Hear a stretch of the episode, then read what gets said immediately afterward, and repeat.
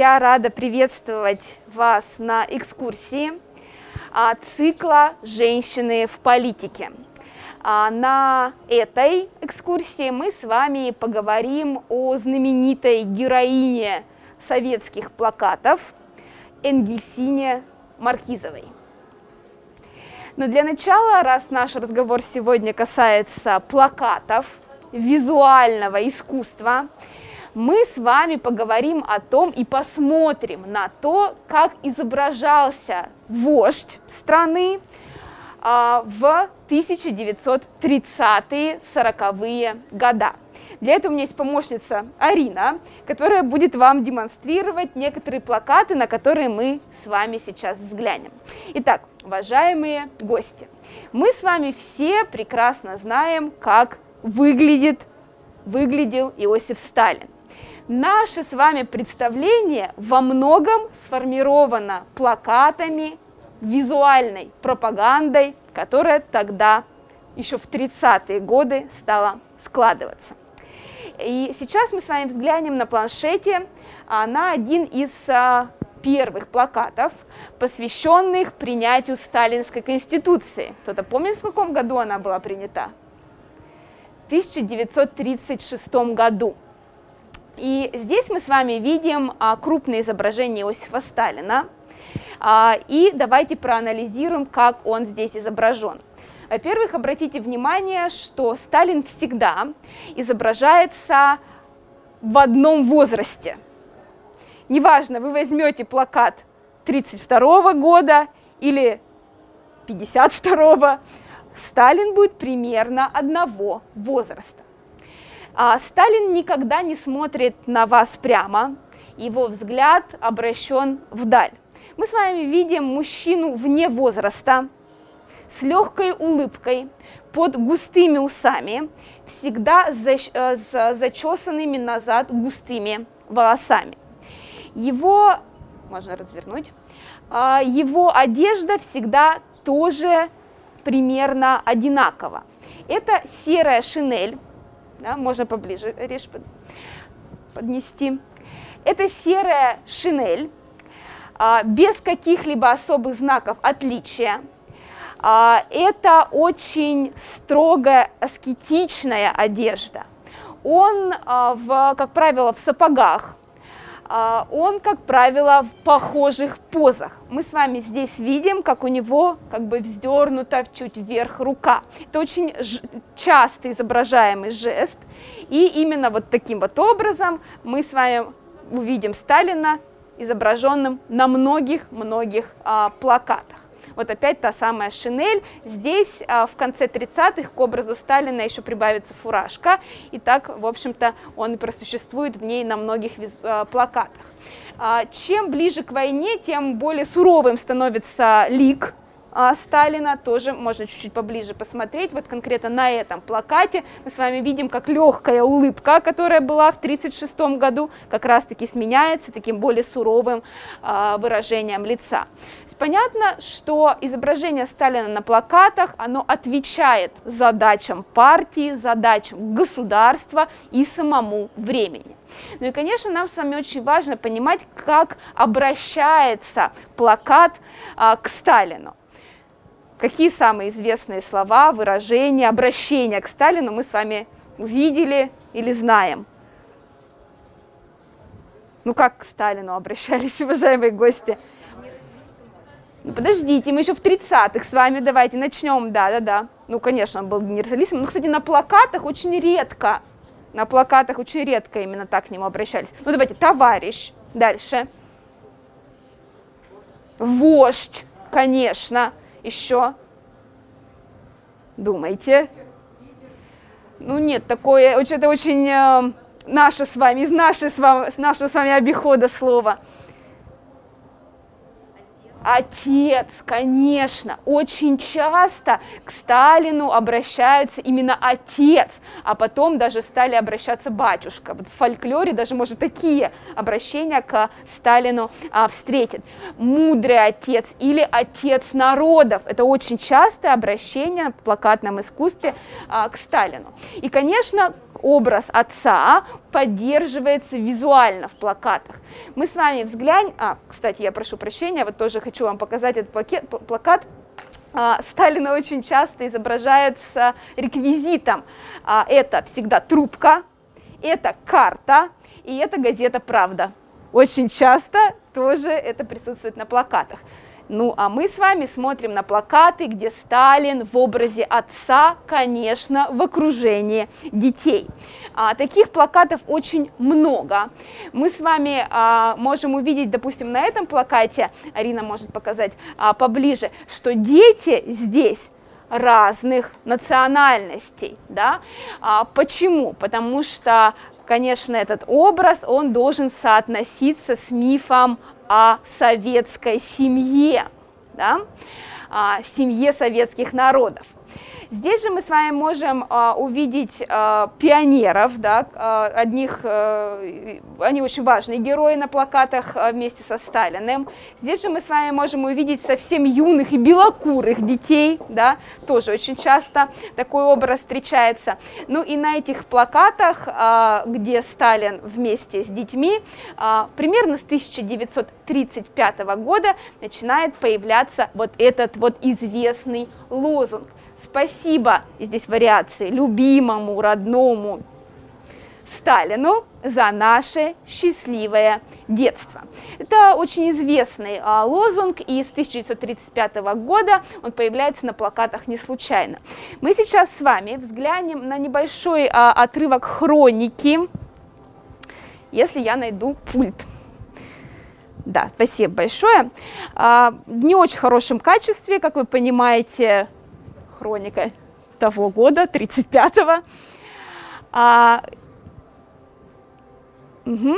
а, и здесь как раз-таки мы с вами видим а, одно событие, которое дало старт а, использованию лозунга «Спасибо любимому Сталину за наше счастливое детство.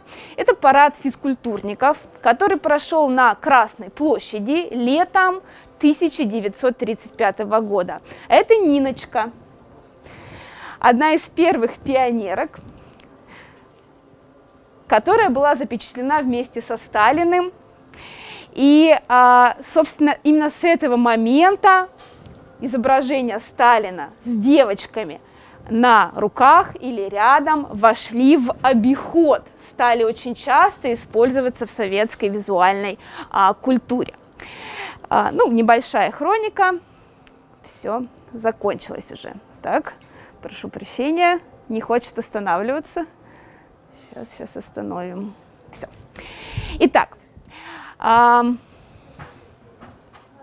на самом деле мы с вами увидели э, девушку славянской внешности, да, э, Нина действительно русская по национальности, но очень часто э, Сталина запечатляли с девочками не русской национальности.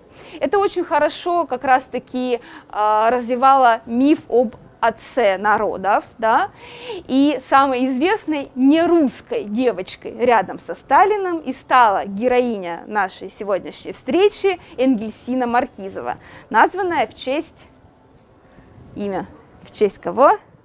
Конечно, Энгельса. Итак, мы с вами а, сегодня будем говорить именно о ней. Сегодня познакомимся с ее очень непростой судьбой. Некоторые а, истории она расскажет а, нам сама. Вот, собственно, сейчас мы с вами на фотографии и видим эту э, девочку Энгельсину Маркизову, названную, как вы мне совершенно правильно сказали, в честь э, Фридрика Энгельса, и вы мне, может быть, даже скажете, какой же она национальности. Как вы думаете? Она бурятка, совершенно верно. А, собственно, вот эта вот фотография а, Энгельсина а, со Сталиным а, на руках а, стала знаковой для многих. Для Энгельсины, для ее семьи. А, ну и, конечно, именно эта фотография а, стала одной из самых популярных а, вообще в Советском Союзе. И на основе этой фотографии появилось множество скульптур, плакатов, который поддерживает миф о Сталине как о отце народов. Сейчас, если мы выйдем обратно в меню, то у нас есть возможность услышать историю этой фотографии от самой Энгельсины, совершенно верно. Это фрагмент фильма «Сталин и Геля». Давайте мы сейчас посмотрим. Сталин принимал э, делегации всех республик. И дошла очередь до Бурят. Там были колхозники, крестьяне, деятели культуры, писатели, артисты, ну, все выдающиеся люди в Бурятии. И папа как-то пришел домой и сказал, что они пойдут на прием к Сталину. Мне было 6 лет, и я сказала, что я тоже хочу, чтобы папа меня взял к Сталину. Папа сопротивлялся и сказал, что ты не член делегации, и кто тебя туда пустит. Но, как ни странно, мама настояла на этом. Она сказала, ну почему бы тебе не взять ее? Мама купила очень хорошие два букета нарядили меня очень красиво. Мама купила мне новую матроску. Это была тогда модная одежда для детей. И дала мне туфельки, которые папа, конечно, забыл мне сменить. Я так в барыках и Обратили внимание на фотографии, действительно видно, что она в валеночках. Когда мы подошли к Кремлю, папа очень волновался, но часовой сказал, что детей без пропуска пускают. Мы зашли в зал, э, все расселись, такие столики были, и тут начались выступления колхозников, и продолжались эти речи бесконечные, было страшно скучно. И я терпела, терпела, и потом я просто встала и пошла. Думаю, что я сейчас пойду и передам, наконец, эти цветы. Пошла я за президиум, Встала и пошла просто. И папа не мог меня удержать. Когда я подошла за президиум, эм, там меня спросили, ты куда идешь? Я говорю, к Сталину. Ну, иди дальше. И когда я подошла к Сталину, он сидел спиной. Конечно, ко мне, вот так похлопал Андрей, ну, министр, по-моему, нарком земледелия к тебе пришли. Сталин вернулся и очень обрадованно взял меня на руки и поставил на стол президиума прямо в маленьком. Это зафиксировано в газете, вот Бакинский рабочий, вот газета. Это все было зафиксировано. А Ворошилов э, сказал, она хочет речь сказать. И я тогда сказала речь, которую меня э, подготовили. Я сказала, это детей были от Московской республики, Иосиф Виссарионович Сталин. Он говорит, привет, привет, очень хорошо. И взял оба букета. Это было несколько для меня неожиданно, потому что второй букет я должна была отдать Ворошилову. Потом стали там кричать, поцелуй его, поцелуй его, я его поцеловала. Я Сталина. О, Юпитер, Юпитер, и сразу все засверкало. Ну, корреспонденты, они же очень надо делать. Мы с вами сейчас увидели отрывок из фильма «Сталин и Геля». А, она очень интересно, так просто об этом рассказывает. А, и тем не менее, на следующий день, 28 а, января, она проснулась самой знаменитой девочкой Советского Союза, потому что 28 января был опубликован этот снимок газете «Правда», с той самой подписью. А, спасибо любимому Сталину за наше счастливое детство. Но в плакаты а, эта фотография а, превратилась не сразу. Первое, что, а, были, что создали по мотивам этой фотографии, это были скульптуры. И если мы с вами сейчас включим фотографию под номером 15, мы с вами как раз-таки увидим одну угу, самую наверное, единственную, самую известную фотографию этой скульптурной группы, а, как раз-таки сделанную по а, фотографии, которую мы с вами увидели. А, я хочу познакомить вас, сейчас снова назад, назад, я хочу познакомить вас, собственно, с автором и его женой. Давайте, да, давайте посмотрим. Спасибо товарищу Сталину за наше счастливое детство. Скульптор Лавров еще не предполагает, что именно эта работа сыграет в его жизни роковую роль. Вдова скульптора, талантливый живописец Валентина Лаврова-Солдатова вспоминает.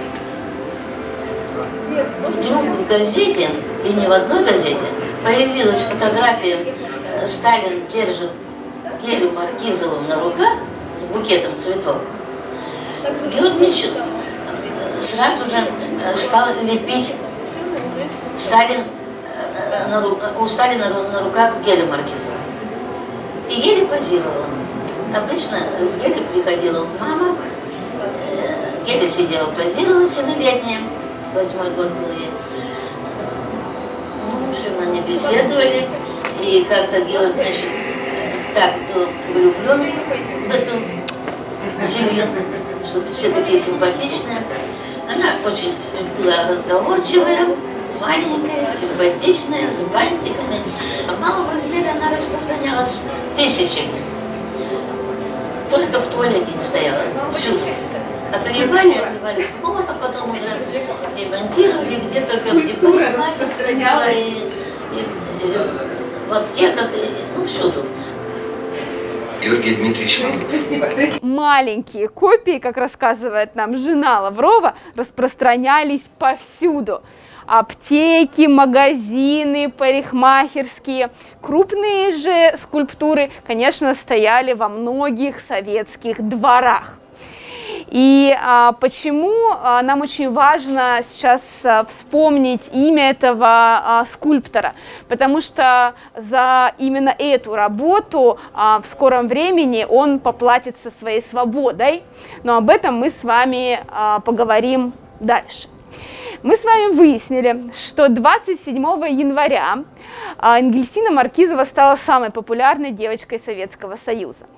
27 января после а, встречи а, в Кремле а, Сталин подарил всем делегатам подарки. Это были золотые часы и патефон с пластинками, каждый из которых имел позолоченную металлическую э, табличку с подписью от вождя партии И.В. Сталину 27 января 1935 года. 36 года, прошу прощения. И, соответственно, с этими подарками Энгельсина и ее отец вернулись в гостиницу, а на следующий день ей принесли еще сотни и сотни подарков. Она была совершенно счастлива. А, ее отец был тоже совершенно счастлив, потому что всего лишь через месяц, 1 февраля 1936 года, ему а, вручат а, Орден Трудового Красного Знамени – в общем, семья действительно почитает на лаврах, да, семья счастлива, и они все вместе возвращаются в Улан-Удэ, где, кстати, жили на улице Сталина, и очень долгое время, почти что год, это счастье продолжается. А сейчас мы с вами пройдем а, в зал музея, который называется «Лабиринт а, российской истории 20 века», и увидим, наконец, самое известное плакатное изображение с Гели Маркизовой и Иосифом Сталиным. Сейчас находимся в разделе «Вождь».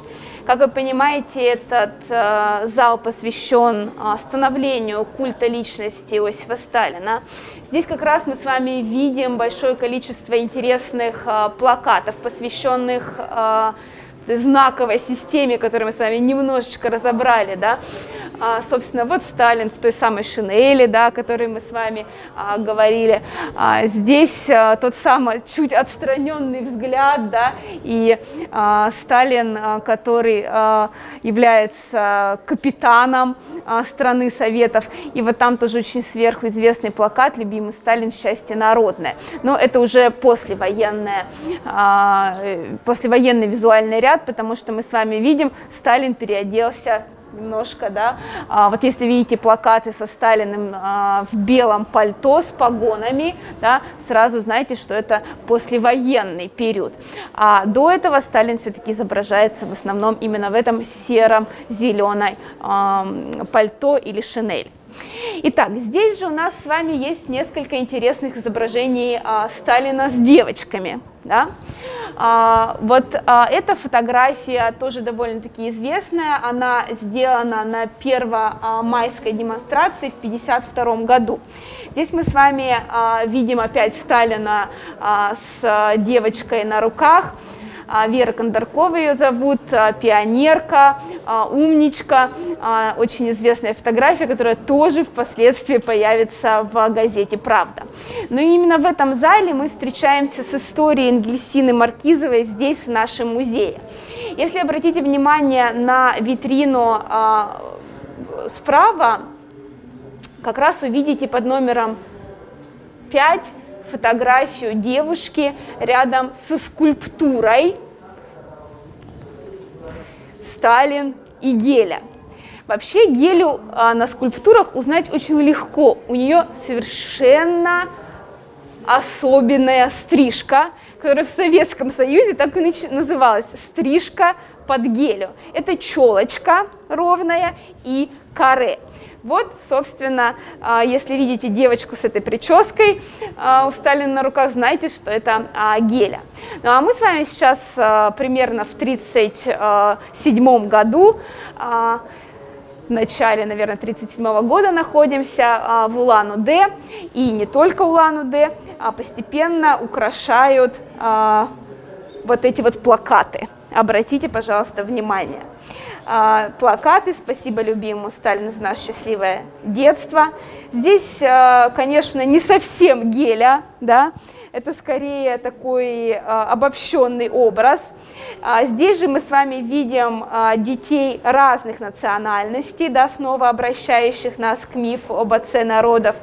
Здесь от гели, гелю здесь немножко так на части разбили ее образ.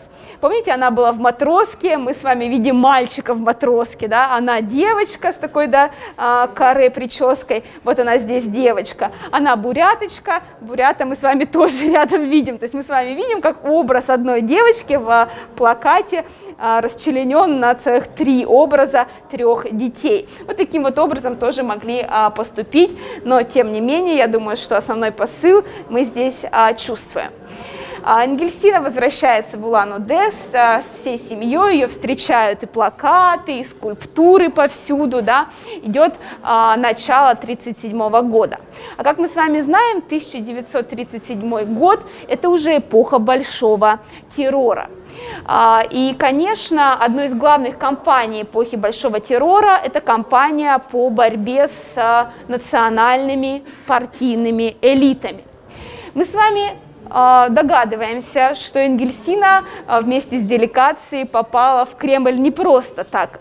Естественно, ее отец был крупным партийным деятелем Бурято-Монгольской АССР, он был вторым секретарем, он был наркомом земледелия. И, а, к сожалению, эпоха Большого террора коснулась и его. Я сейчас вам зачитаю небольшой отрывок а, документа. Это спецобращение Ежова а, Сталину, а, которое он сделал 15 ноября 1937 года. Итак, под грифом «Совершенно секретно» секретарю ЦК БКПБ товарищу Сталину. Нами вскрывается контрреволюционная, подпольная пан-монгольская шпиона-повстанческая организация по Бурятии. Организация охватила все основные участки народного хозяйства Бурятии, создав в ряде районов повстанческо-диверсионные филиалы. Ряд участников организации связаны с японской разведкой. По показаниям арестованных, участниками организации Центра являются Ирбанов, бывший секретарь обкома ВКПБ, и Маркизов, бывший второй секретарь обкома ВКПБ. По делу арестовано 142 человека, и в том числе перечисляется наркомов 5, секретарей 7, председателей 5, сотрудников НКВД 3, кулаков 68 и так далее, и так далее. Прошу в целях разворота следствия санкционировать их арест. На этом спецобращении а, стоит резолюция Т. Ежову. За арест. Ст. Сталин.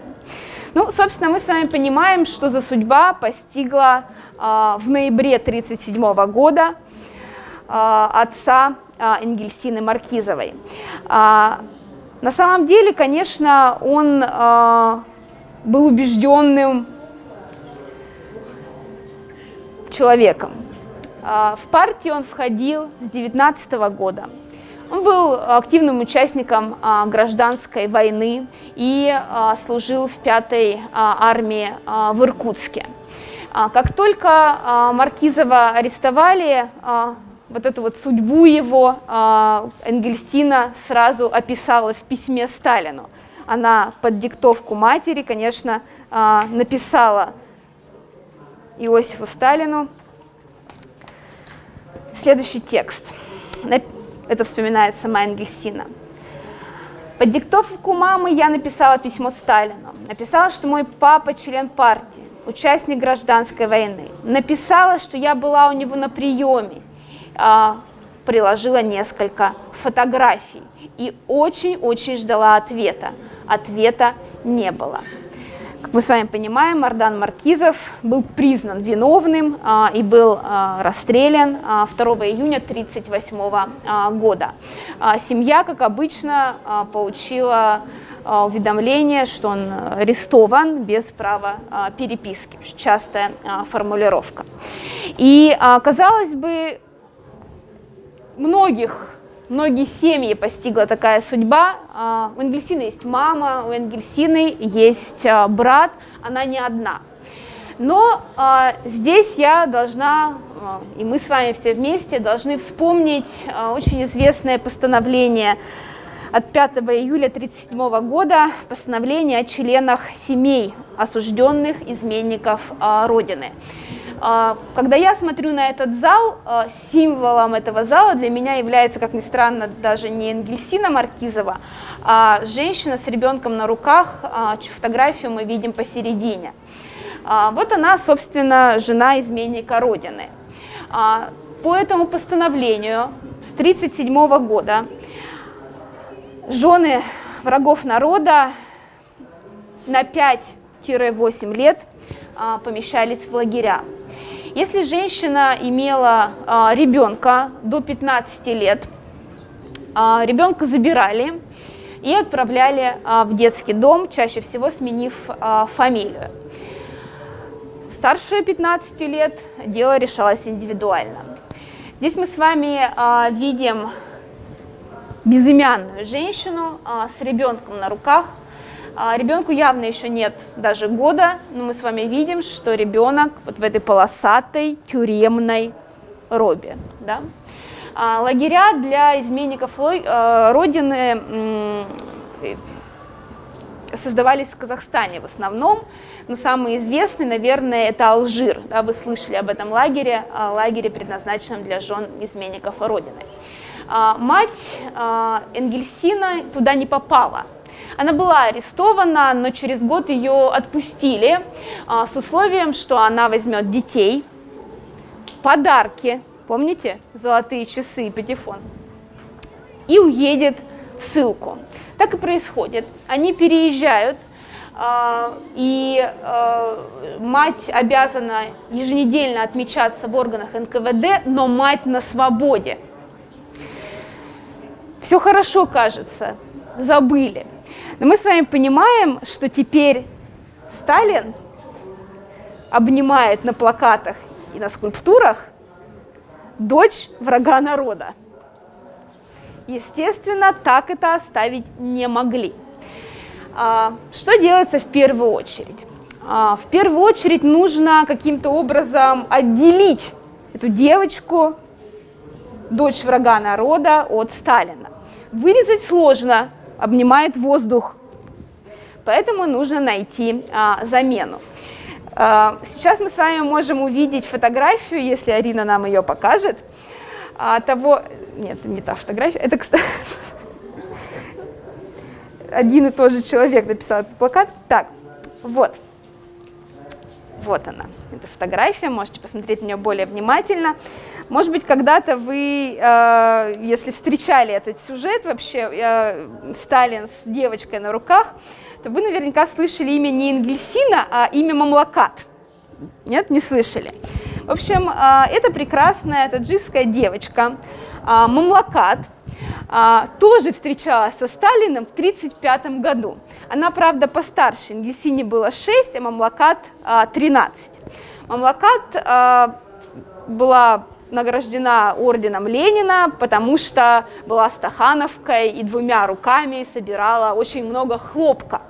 Обычно э, взрослый собирал 13-15 килограмм, а мамлакат э, собирала 60-80. В 1935 году ее тоже привели на встречу со Сталиным, тоже были сделаны эти фотографии.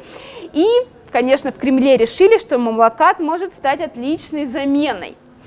И именно ее имя а, стало присутствовать на всех скульптурах и плакатах. Просто имя Геля сбивали, да, и вместо Сталина Геля на скульптурах появлялась Сталин и Мамлакат. Она заменила собой а, Гелю а, рядом а, со Сталиным. Спасибо большое. А, и несмотря на это, все равно судьба семьи складывается чем дальше, тем а, хуже. Через полтора года, несмотря на произведенную замену, через полтора года после вот этой ссылки вынужденной, а, мать Энгельсины находят мертвой а, на ее рабочем месте. Она работала детским врачом а, в одной из больниц. Никто не знает, как она погибла. Даже расходятся, расходятся свидетельства. Кто-то говорит, ее отравили, кто-то говорят, э, нашли с э, разрезанным горлом. Э, как-то вот не удалось мне найти точных свидетельств по этому поводу.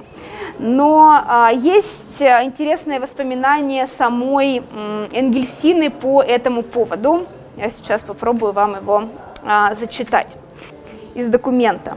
Ну, в общем, а, чуть-чуть попозже да, зачитаю. В общем, а, суть в том, что а, Энгельсина смогла найти документы, а, связанные с ее матерью, и свидетельства, которые она сама дает. Никто этот документ не видел.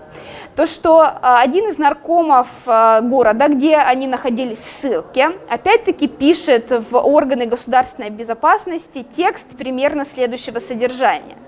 Здесь находится ссыльная Маркизова – а, она приехала сюда с подарками от Сталина, которые регулярно демонстрирует знакомым. Также имеет пять фотографий своей дочери со Сталиным. Мы подозреваем, что после этого донесения, возможно, а, мать Энгельсины и собственно, погибла, да, каким, каким уж образом, а, не столь важно. Тем не менее, Англисина говорит, что такое свидетельство а, ею было а, найдено. Ну что ж, и у нас с вами остался один, кроме Гели, последний свидетель э, происходящего. Это, собственно, скульптор, помните его, да, который э, делал скульптуру, который встречался с Ангельсиной, с ее матерью, который э, знал, да, кто же на самом деле на скульптуре изображен. В скором времени к Лаврову ночью, как это обычно бывает, приехали с обыском, нашли французские каталоги, и его арестовали на 15 а, лет. Таким образом, были ликвидированы все а, люди, которые так или иначе знали, что, что за человек на этих плакатах, на этих скульптурах рядом а, со Сталиным. Но я должна сказать о том, что а, судьба самой Энгельсины а, сложилась далее весьма удачно. А, конечно, она была отлучена от своего прошлого, она была даже отлучена от своего имени. После ареста и э, после смерти а, матери Энгельсина переехала в Москву и стала жить а, в семье своей тети. Поменяла фамилию, поменяла отчество, было невозможно найти. Удивительно, что после а, окончания школы она поступила на исторический факультет МГУ, где стала одно, однокурсницей, не поверите, Светланы Аллилуевой. И а, потом тоже вспоминала, что я знала, кто она, она не знала, кто я, мы не могли общаться, наши отцы а, были врагами. А, она стала очень красивой женщиной. А, давайте посмотрим на одну из ее фотографий, а я А я зачитаю вам а, воспоминания одной из ее подруг, Людмилы Алексеевой, возможно, знаете, это очень известная правозащитницей. Они очень часто посещали ресторан «Прага». Расположенная в начале Арбата, в 10 минутах ходьбы от Ленинской библиотеки, она, видимо, ресторан «Прага», а, стала нашим любимым местом.